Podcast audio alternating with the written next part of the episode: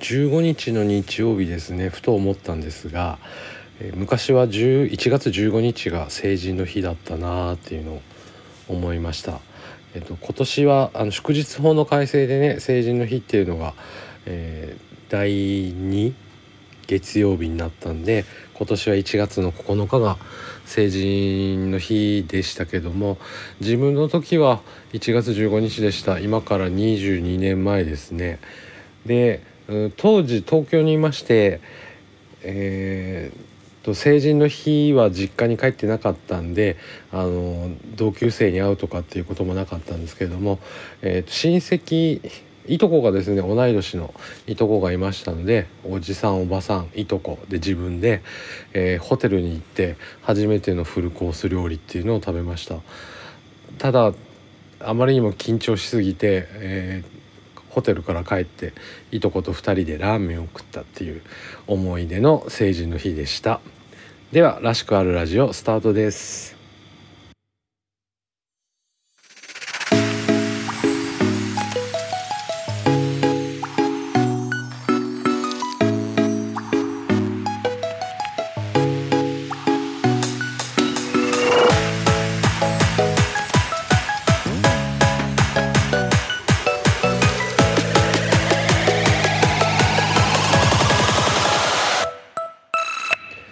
はい皆さんこんにちは。こんばんは。らしくあるラジオのしゅんです、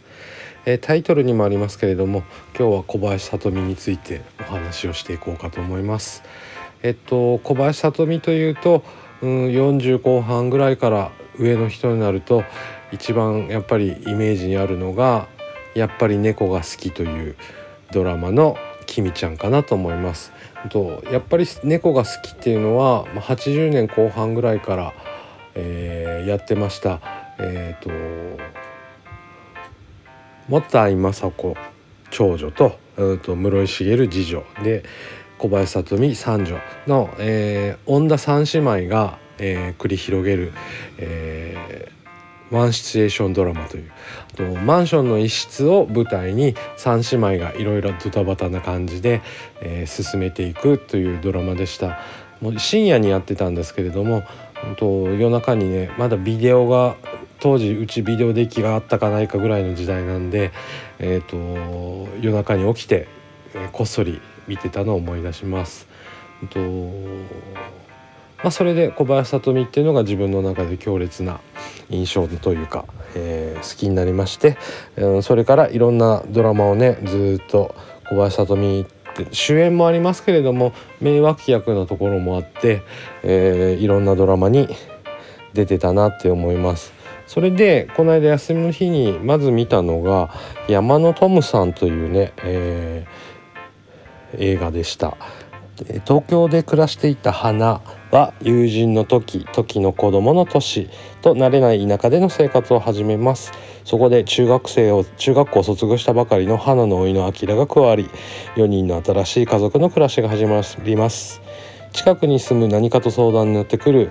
源としおりの夫婦に助けられながら少しずつ慣れていく畑仕事の毎日が続きます。そんな中ネズミ退治の目的で飼われた新しい家族猫のトムがやってきます。やんちゃな猫トムに少しだけ振り回されながらも人間と動物たちがやがて楽しく暮らしていくというお話です。というのがあらすじなんですけれども、まあ、この映画も大好きでもう56回見てるのかなと思います。うんとなんとなくこうなんでしょう。ほんわか休みたいというか何も考えずにっていう時にまあ見るような映画で、えー、のんびりと,、えー、と田舎暮らしの様子を見ていくという、えー、を見ました。でその次に、うん、と前に DVD で買ってたんですけれどもなかなか見ることがなかった「えー、恋する女たち」という斎藤由貴主演の映画があったんですけれどもそれを見始めましたら、えー、その主人公斎藤由貴の同級生が小林聡美で出てきましてあそうだ出てたなと思いましてで山野トムさんっていうのがね2010年後半ぐらいの作品で「恋する女たち」っていうのが1987年ぐらいですかね。うんと30年ぐらいの開きがあるんですけれども、うんとおそらく当時2020歳前後ぐらいの頃の小林聡美なのかなと思うんですけれどもああ随分若いなというところで、えー、あなんか続けて小林聡美が出てる作品を見たなっていうところであのその次にあじゃあここまで来たら今日は小林聡美特集にしようということでいろいろ漁っておりましたらえー、っとなんだっけ「離婚な2人」っていうねドラマを見つけました。えーと、こちらも Hulu であったんですけれども、うんと、小林聡美とリリー・フランキーが夫婦なんですけれども、えー、こちらもねあらすじさらっと言いますと,、うんと夫婦のドラマの執筆中の龍介が23年間連れ添った妻京子に離婚を切り出されるところから始まります。夫婦とは空気のようなものと考えた龍介にとって妻からの申し出は全くの想定外。妻と別れたくない。でもその理由は世間体なのかそれとも愛しているからなのかシナリオの執筆もそっちのけで悩む龍介を前に京子から依頼された弁護士堂島正義が現れて次々と要求を突きつけ龍介はどんどん追い込まれていきますというようなあらすじの話でした。こちらのドラマもあのリリン・フランキーがどんどん焦ってるところと小林聡美が離婚ってっていうような、まあ、あのネタバレになるんで詳しくは言いませんけれども、とその2人のね対比というかあの思いの違いっていうのがとっても面白かったです。とで3本見まして、まあ、ここまで来たら最後はやっぱり一番大好きなかもめ食堂だろうと思ってかもめ食堂を見ましたもうこちらはもう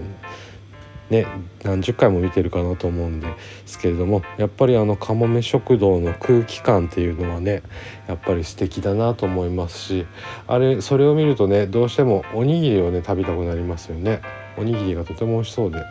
まあまあ食う話になっちゃうんですけれどもというところで小林聡美のやっぱりその自然なナチュラルなところ演技っていうのがねあの年とともにそういうのがとってもしっくりくる女優さんかなと思います。若い頃の小林聡美ってどっちかというとちょっとはっちゃけたような、うんと、役どころが多かったんですけれども年とともにね落ち着いた雰囲気のある女優さんになったなと思って好きだなと思います。で他にもね「スイカ」っていうドラマだったりとか「神はサイコロを振らない」っていうドラマだったりとかあの主役級なところもいっぱいあるんですけれどもうんと気づいたらやっぱり年齢とともにねお母さん役だったりのも増えてきましてすっかり落ち着いた女優さんだなっていうのを思う今日この頃です。はい、冒頭でも話したんですけれども、うんと小林聡美といえばやっぱりあのやっぱり猫が好きかないということで、えー、と思い出を話していきたいと思います。と数多くのね話があるんですけれどもやっぱり一番神回かなっていうのはハマグリペペちゃんという話でまあそれはね、と、面白かったのはどっちかといえば室井茂なんですけれどもあと「ビバブラジル」というねあの名言も飛び出したようなお話ですね。ともう分かる人しか分かんないような話になって非常に申し訳ないんですけれども、うんと、本当に今ね YouTube でいっぱいありますのでね若い方も見ていただければと思うんですが感覚的にはどうなんでしょうね。昔の自分たちが面白かったっていう話が今の若い子にとってどうなのかっていうところはありますけれども、うん、笑いのツボっていうのが。だから今の笑いを見て、うん、面白いのもあるし、うんって思ったりするのもあったりするんで感覚の違いっていうのがね、あの年齢とともに大きくなってあの幅が出てきてるのかなって思ったりもしますけれども、うん、同世代の人どう思いますでしょうかね。うん、感覚のやっぱり